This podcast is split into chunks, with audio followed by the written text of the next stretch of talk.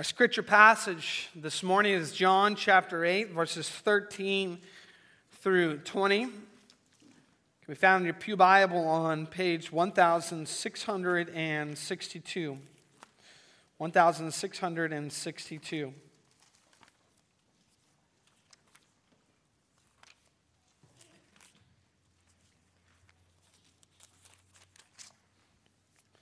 going to read from verse 12 to verse 20. Hear now the reading of God's holy word. When Jesus spoke again to the people, he said, I am the light of the world. Whoever follows me will never walk in darkness, but will have the light of life. The Pharisees challenged him, Here you are appearing as your own witness. Your testimony is not valid. Jesus answered, Even if I testify on my own behalf, my testimony is valid. For I know where I came from and where I am going, but you have no idea where I came from or where I am going. You judge by human standards. I pass judgment on no one. But if I do judge, my decisions are right because I am not alone. I stand with the Father who sent me. In your own law, it is written that the testimony of two men is valid. I am one who testifies for myself. My other witness is the Father who sent me. Then they asked him, Where's your Father? You do not know me or my Father, Jesus replied. If you knew me, you would know my Father also. He spoke these words while teaching in the temple area near the place where the offerings were put. Yet no one seized him because his time had not yet come. Thus far, the reading of God's holy word. May He bless it to the hands, hearts, and minds of His people. So, we are back in the Gospel of John. Uh, if I recall correctly, based on my documentation, the last time we were in the Gospel of John, it was last year, November 19th, when I preached on John chapter 8, verse 12, the light of the world. In that case, it might be a good idea if we do a bit of review in order for us to know where we are uh, in the Gospel of John and have a bit of context. If any of you are familiar with the Gospel of John, you will know that much of it is about the identity of Christ, his divinity, and his authority. And therefore, John chapter 1, the prologue, explains to us the Word became flesh and dwelt among us. John the Baptist then testifies to Jesus Christ as the Lamb of God Jesus calls his first disciples. And then in chapter 2, we hear about his first miracle, changing the water into wine at the wedding in Cana. Then in chapter 3, Jesus teaches Nicodemus, who is a Pharisee, about the nature of spiritual birth, regeneration, as we call it. And then in John chapter 4, the famous story of Jesus speaking to the woman at the well, the Samaritan woman, a prefiguring of the gospel breaking into Gentile nations. And then in chapter 5, we have the famous story of the healing at the pool of Bethesda. There in chapter 5, Jesus gives a testimony of himself. He's brought before the religious leaders, and there he claims that the Father testifies for him, Moses testifies for him, and it's a very legal looking situation and circumstance. John chapter 6, the famous story of the feeding of the 5,000. And we are also told there that Jesus expresses the truth that he is the bread of life. This is offensive to many, and they turn away from him. But in that story, in that narrative, in that dialogue, we hear much about the true nature of salvation, the fact that no one can come to the Father unless they are drawn, or no one can come to the Son unless they're drawn by the Father. And then in chapter 7, Jesus goes to the Feast of Tabernacles there and begins to teach at the feast, saying many of uh, the famous I am statements I am the bread of life. And then, of course, we heard of the one that we read this morning I am the light of the world. Gives you a better idea, maybe, of where we're at in the narrative. And we're going to continue on preaching through John as we move forward to the Christmas season. I have an illustration that I want to get across to you, but in order to do that, I think uh, it might be helpful if uh, we bring the lights down in the sanctuary. So, could you do that for me? Now, congregation, I want you, as the lights are coming down, I know we have the windows open, but it will be darker in here. I want you to imagine that you have been trapped in a dark place for some time a cave, whatever you want to think. You have been in this place for a long time. Then one day, you're rescued and you're brought out into the light again. You've been away from the light for so long, and it, it feels a little bit like this. Bring the lights back up again. Now, even though that you've been in the dark for a long time, I want to explain to you that what you're seeing right now is something called light. And maybe it would be crazy, right? If many of you were to say, that's not light. But how can one explain light? Is not the nature of light self evident? Either you recognize it for what it is, or you don't. Can you imagine convincing someone that what they were seeing is light? That's exactly what we have in our passage this morning. St. Augustine said these very words A light reveals itself as well as other objects. So the light bears witness of itself it lightens the eyes that are healthy and is its own witness so that men recognize it as light.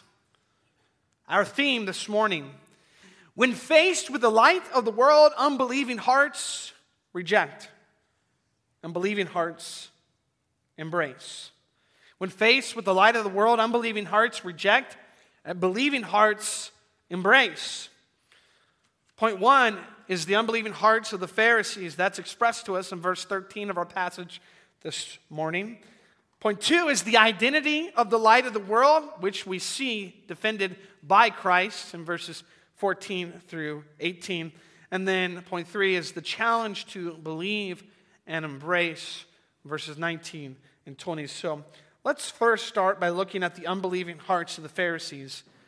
The unbelieving hearts of the Pharisees exposed verse 13.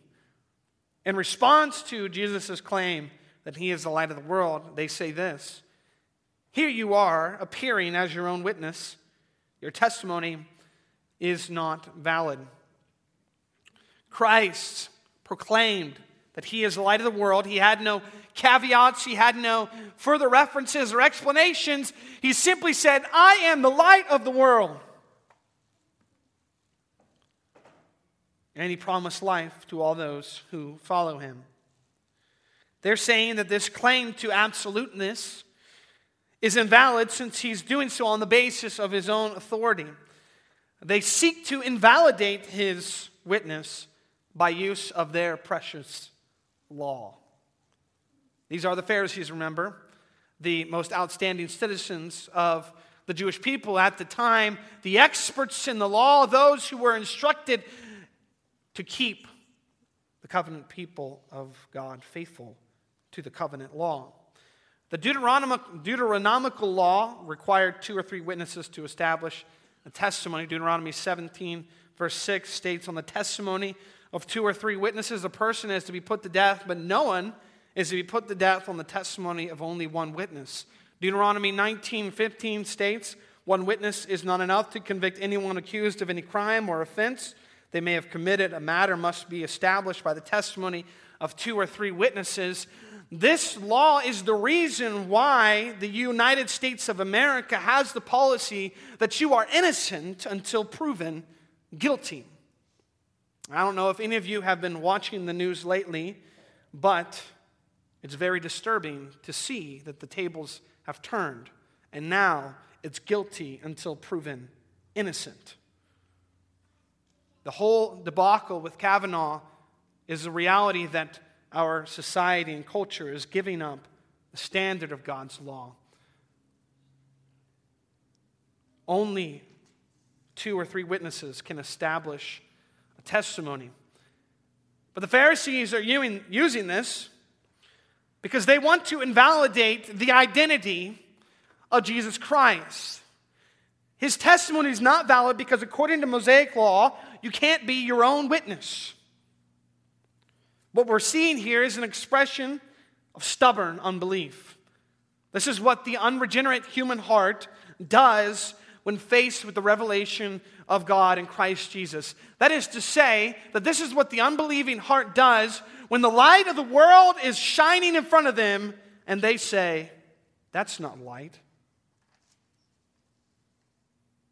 That's not light. Richard Phillips says that this accusation is disingenuous for two reasons. He says, first, the requirement for two witnesses pertained to criminal cases in which capital punishment would be the result. But this was not a criminal case, nor even a formal hearing. If they had really wanted to follow the law, they would have consulted the Old Testament requirements for testing a prophet, which followed a different procedure that Jesus fully met.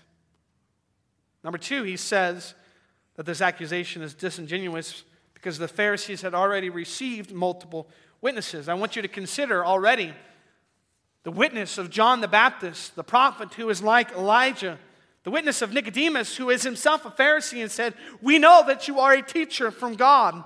The testimony of the lame man healed at the pool in John 5, so on and so forth. They had multiple witnesses,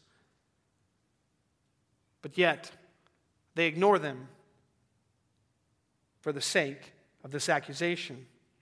Later, we're told by Christ that their unbelieving hearts caused them to judge by human standards, as the NIV says. The Greek here is actually according to the flesh, according to the sarx.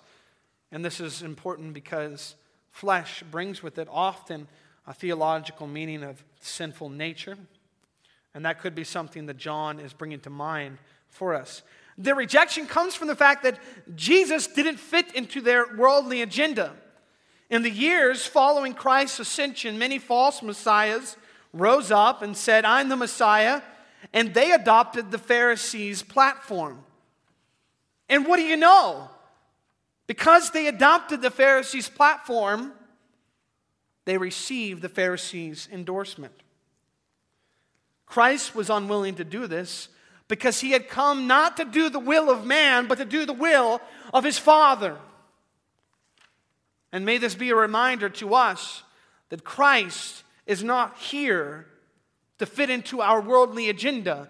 And when we look at the Christ that we believe, and we see that the Christ that we believe is very much like us and likes all the things that we like and wants all the things that we want, we should be very, very concerned. Christ is not a Republican, Christ is not a Democrat.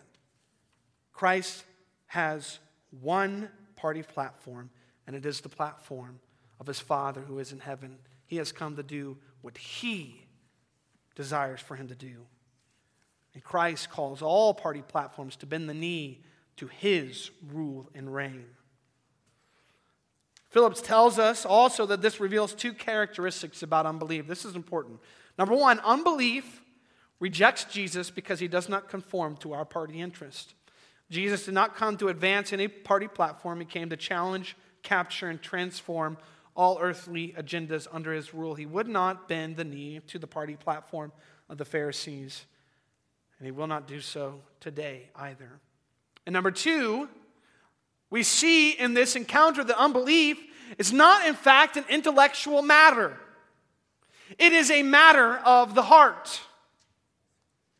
It is a matter of the heart. Recently, I went to a gathering that started to prepare us and help us think of ways in which we can do the Explore God Chicago initiative that we're going to be doing at the beginning of the year as a church. Answering these seven important questions that seekers of God have. I think it's important for us to do this because we need to realize that so many other churches who may be doing this are going to put those unbelievers who are coming in the judgment seat. And they're going to say, We want you to think about God. We want you to explore God. And maybe you have some intellectual issues with God, so we're going to explain those. In fact, at this very gathering, this gentleman held up the Bible and said, And we're not going to use the Bible because unbelievers don't believe the Bible. But unbelief is not an intellectual matter, it is a matter of the heart. And these unbelievers must be faced with the truth of God's revelation in Jesus Christ and the truth of the Scripture. We'll talk more about that later. Let's look at the second point. The identity of the light of the world is expressed. So, the first point, the unbelieving hearts of the Pharisees are exposed. The second part is the identity of the light of the world is expressed, verses 14 through 18. This is going to be broken up into two parts. The first is the self testimony of Jesus Christ, and the second is the testimony of God the Father. So let's look at the self testimony in verses 14 and 15. Jesus, in response to this accusation, answers Even if I testify on my own behalf, my testimony is valid, for I know where I come from and where I am going but you have no idea where I come from or where I am going. You judge by human standards, I pass judgment on no one. Christ's response is concerning his identity. As the Son of God, second person of the Trinity, he can testify him to, to himself or of himself. Now, I want us to consider why exactly is it valid for Christ to testify on his own behalf? Why is it valid for him to do it? and not others. Let's consider the words in Hebrews chapter 6, verses 13 and 14, which state this When God made his promise to Abraham, since there was no one greater for him to swear by, he swore by himself, saying, I will surely bless you and give you many descendants. Concerning the promise God made to Abraham, the covenant of grace itself, we are told that since there was no one greater for God to swear by, God swore by himself. Now, this is why I have an issue with saying we're not going to use the Bible. Because if you don't use the Bible, then the Bible is not your ultimate authority. Something else is. Reason is. Human reason is. And here in this moment, Jesus is saying, I can be my own testimony. I can testify to myself because I am an ultimate. I am the highest. That is the very nature of an ultimate, is it not? He can testify of himself because, as the ultimate, as the greatest, as the only cre- uncreated, who has no beginning and no end, there is no one else greater who can testify for him. This is what Christ means when he says, For I know where I come from and where I am going. I know where I'm come from and I know where I'm going. This constant refrain in John's gospel is about the uniqueness of Christ's heavenly origin. This is important for us to understand. I've heard it said that you would think I'm silly, right? If I told you that I have the fastest car in the world and I'm going to prove it to you by towing it down the racetrack. But that's exactly what we do when we give up the authority of God's word to prove the authority of God's word. Doesn't make sense, does it, right? And this is what Jesus will not do. This is what Jesus is not going to do in this encounter. He's not going to give up his authority as the Son of God, second person of the Trinity, born from all eternity to prove that he is the Son of God. He is not going to stop shining as the light of the world because, in the face of unbelief, people are denying that he is the light of the world. There's this constant refrain in John's gospel I come from heaven, I'm going to heaven. I come from the Father, I'm going to the Father. It's about the uniqueness of Christ's heavenly origin. His origin and destination speak to the validity of his self testimony. He's from the Father, he's going to the Father. He's in the Father. The Father is in him. Therefore, his testimony is always substantiated by the Father, even if not expressly stated, and is always to be accepted. Christ's very identity as the light of the world means that his very person is self attesting. Phillips says this Imagine Albert Einstein being asked to present his college transcripts before lecturing on physics. We would laugh if someone demanded that Michael Jordan prove his right to speak on the subject of basketball. Far less should anyone stand before Jesus Christ and demand evidence to prove his divine teaching. In a sense, Jesus is saying to the Pharisees, if you knew who I was, you wouldn't be asking this question. But because the Pharisees will not accept his true identity, will not accept his origin or his destiny, they will not accept his claim of authority. This is an act of the will, this is a suppression of the truth.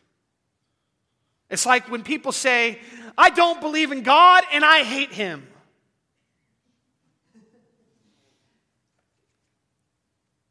They are saying to Jesus Christ, the light of the world, I will not have you to rule over me. Therefore, I object to your claims. Let's look at the testimony of the Father, though, verses 16 through 18. But if I do judge, he says, my decisions are right because I am not alone. I stand with the Father who sent me. In your own law, it is written that the testimony of two men is valid. I am one who testifies for myself. My other witness is the Father who sent me. So even though Jesus says, I can be my own witness, here, he jumps into the Pharisees' arena for a moment to prove a point. It's kind of what Proverbs says don't answer a fool according to his folly, lest he be wise in his own eyes, or answer a fool according to his folly, so that he can see the error of his ways. So you're stepping into the worldview of another so that you can sow that person the folly of their worldview, right? So even though he could be his own witness, he jumps into their position. This is why he says, Your law. Christ is not despising the Mosaic law, he's appealing to it because they accept its authority, right? He's appealing to it because he accepts, they accept its authority. He seems to be responding by saying, Well, your law requires two witnesses. The testimony of two men is valid. I got something for you then. Let's look at the important word here the testimony of two men. Christ is arguing from the lesser to the greater. He's saying, Well, your, your law requires the testimony of two men. Well, is the testimony of two divine persons, God the Father and God the Son, sufficient for you? Is that not superior, ultimately, to the testimony of two mere mortals? Can Jesus Christ, who is the one who inspired by his Spirit the very Mosaic law which they are appealing to, say that I've got two witnesses? Therefore, as he had done before, Jesus reveals that his other witness is his Father, the one who sent him. Christ is not alone. He stands with the Father and he speaks only what the Father speaks. He does only what the Father has called him to do. He is walking in this perfect obedience to the Father's will. What we are seeing happening here in this encounter is Christ pulling back the blinds so that we can see into the heart of unbelief and know it for what it truly is. The Word of God is showing us that they have placed God in the dock. They, the Pharisees, are in the judge's seat. But is that reality? Just the other day, I saw a bumper sticker. It said, Try Jesus. I hate that bumper sticker. And I'm sorry if any of you have it. I will provide a scraper for you to take it off after the service. Try Jesus.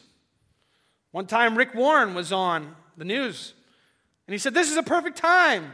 Give Jesus a 30 day trial. This is the Lord of glory. The last person who tried Jesus was Pontius Pilate, and if he didn't repent, he's in hell.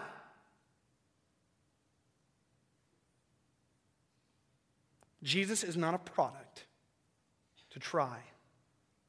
He is the God of the universe who holds it together by the power of his word. And these Pharisees are putting Jesus in the dock. And they are standing over him as judge. But what Jesus shows us is that really he is the judge, and they are in the dock. Even though they thought they were bringing the weight of the law down upon Christ, Christ is showing them that the law is condemning them. The tables have turned. This is a lawsuit where the law, which the Pharisees believed to be on their side, turns out to be on the side of Jesus.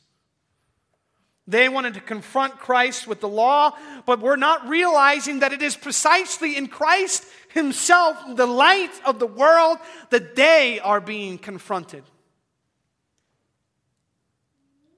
Phillips says Jesus rejects their arrangement. He is the Lord of glory, not a beggar in the courtroom of our minds. To insist that Jesus stand trial before our reason and sensibilities is to ensure that the only Jesus we will accept, if any, is not the true Jesus who alone can save.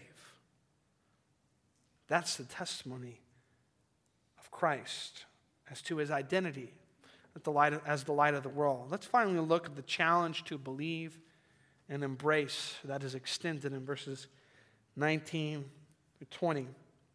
So, in response to this witness that Christ gives, they asked him, Where is your father? You do not know me or my father, Jesus replied. If you knew me, you would know my father also. He spoke these words while teaching in the temple area near the place where the offerings were put. Yet no one seized him because his time had not yet come.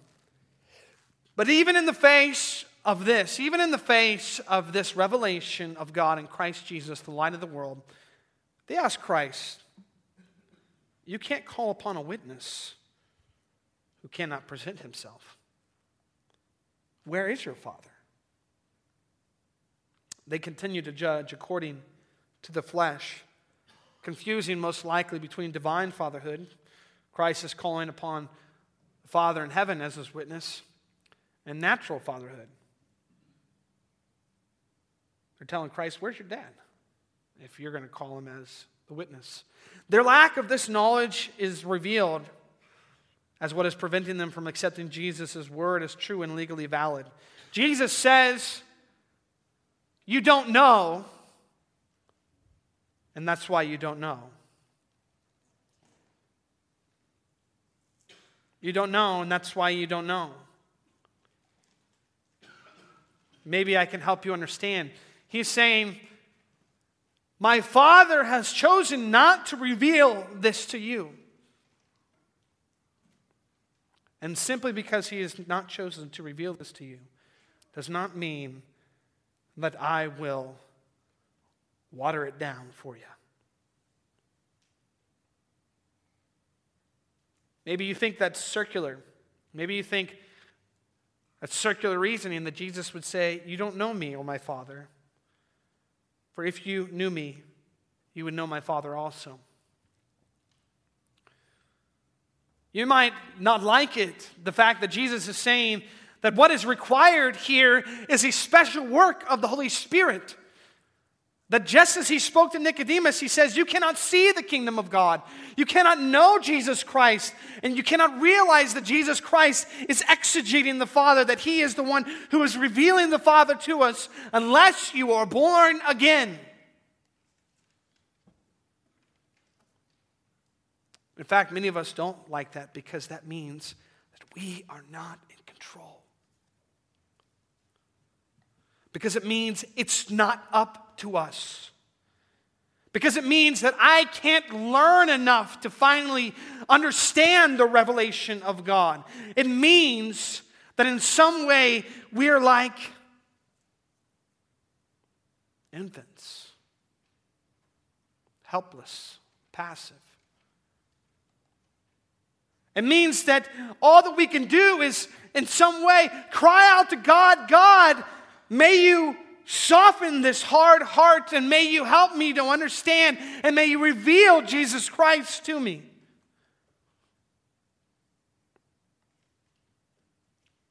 See, the argument provided by Christ is going to be lacking to the person who doesn't know Christ.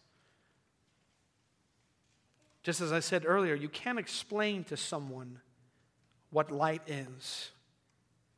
Either they know it when they see it, or they don't. Our calling is to present Christ, the light of the world, and to let God do the rest. For God's revelation in Christ will not subject itself to human control and cannot be required to legitimate itself to human standards. Oh, so you don't believe in the Word of God? Then we won't use the Word of God. That's what I'm talking about. This revelation can only be known by those who have been granted the status of children of God. But don't, don't misunderstand me. I'm not speaking here of a blind leap of faith. I'm not speaking here of something that does not require the intellect and does not require the mind. Rather, it is one's response to the revelation of God in Christ Jesus through his words and through his deeds that someone comes to know the Father and accept Christ's claims of divinity. And it is that decision of faith that this dialogue is leading to. Christ will not let them find a way around who he is.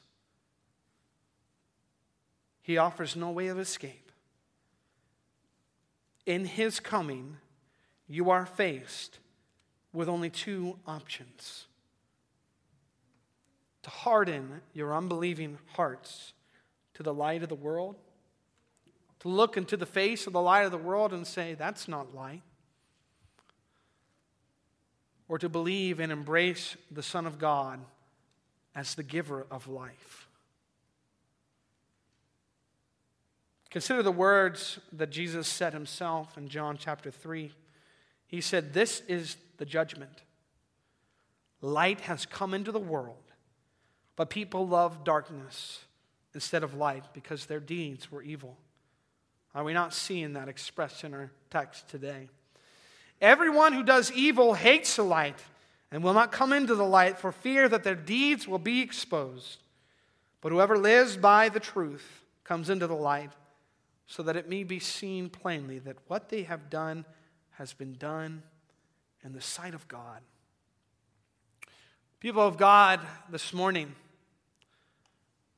I want to present to you an opportunity that you have been shown here in God's Word the revelation of the Father in Jesus Christ, the light of the world. And as the writer of the Hebrews said to those who were receiving his words, do not harden your hearts as the generation who wandered in the wilderness, but rather in the face of Jesus Christ may you believe. May you embrace. May you accept his claims of divinity. And may you know Christ as Christ has revealed himself And in that revelation, may you marvel at the grace God has shown you by making you children of God. On the other hand, any who are here today who still harden their hearts against the Lord of glory in the face of his revelation, I pray that you would get on your knees and beg the Father in heaven that he may cause you to know his grace in Jesus Christ.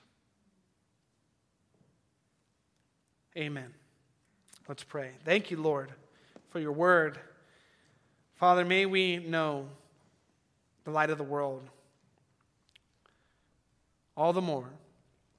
As believers, may we be conformed to the image of your Son. May we renew our minds. May we know the truth and the grace that is in Christ Jesus, our faithful Savior, our only comfort in life and in death. Amen.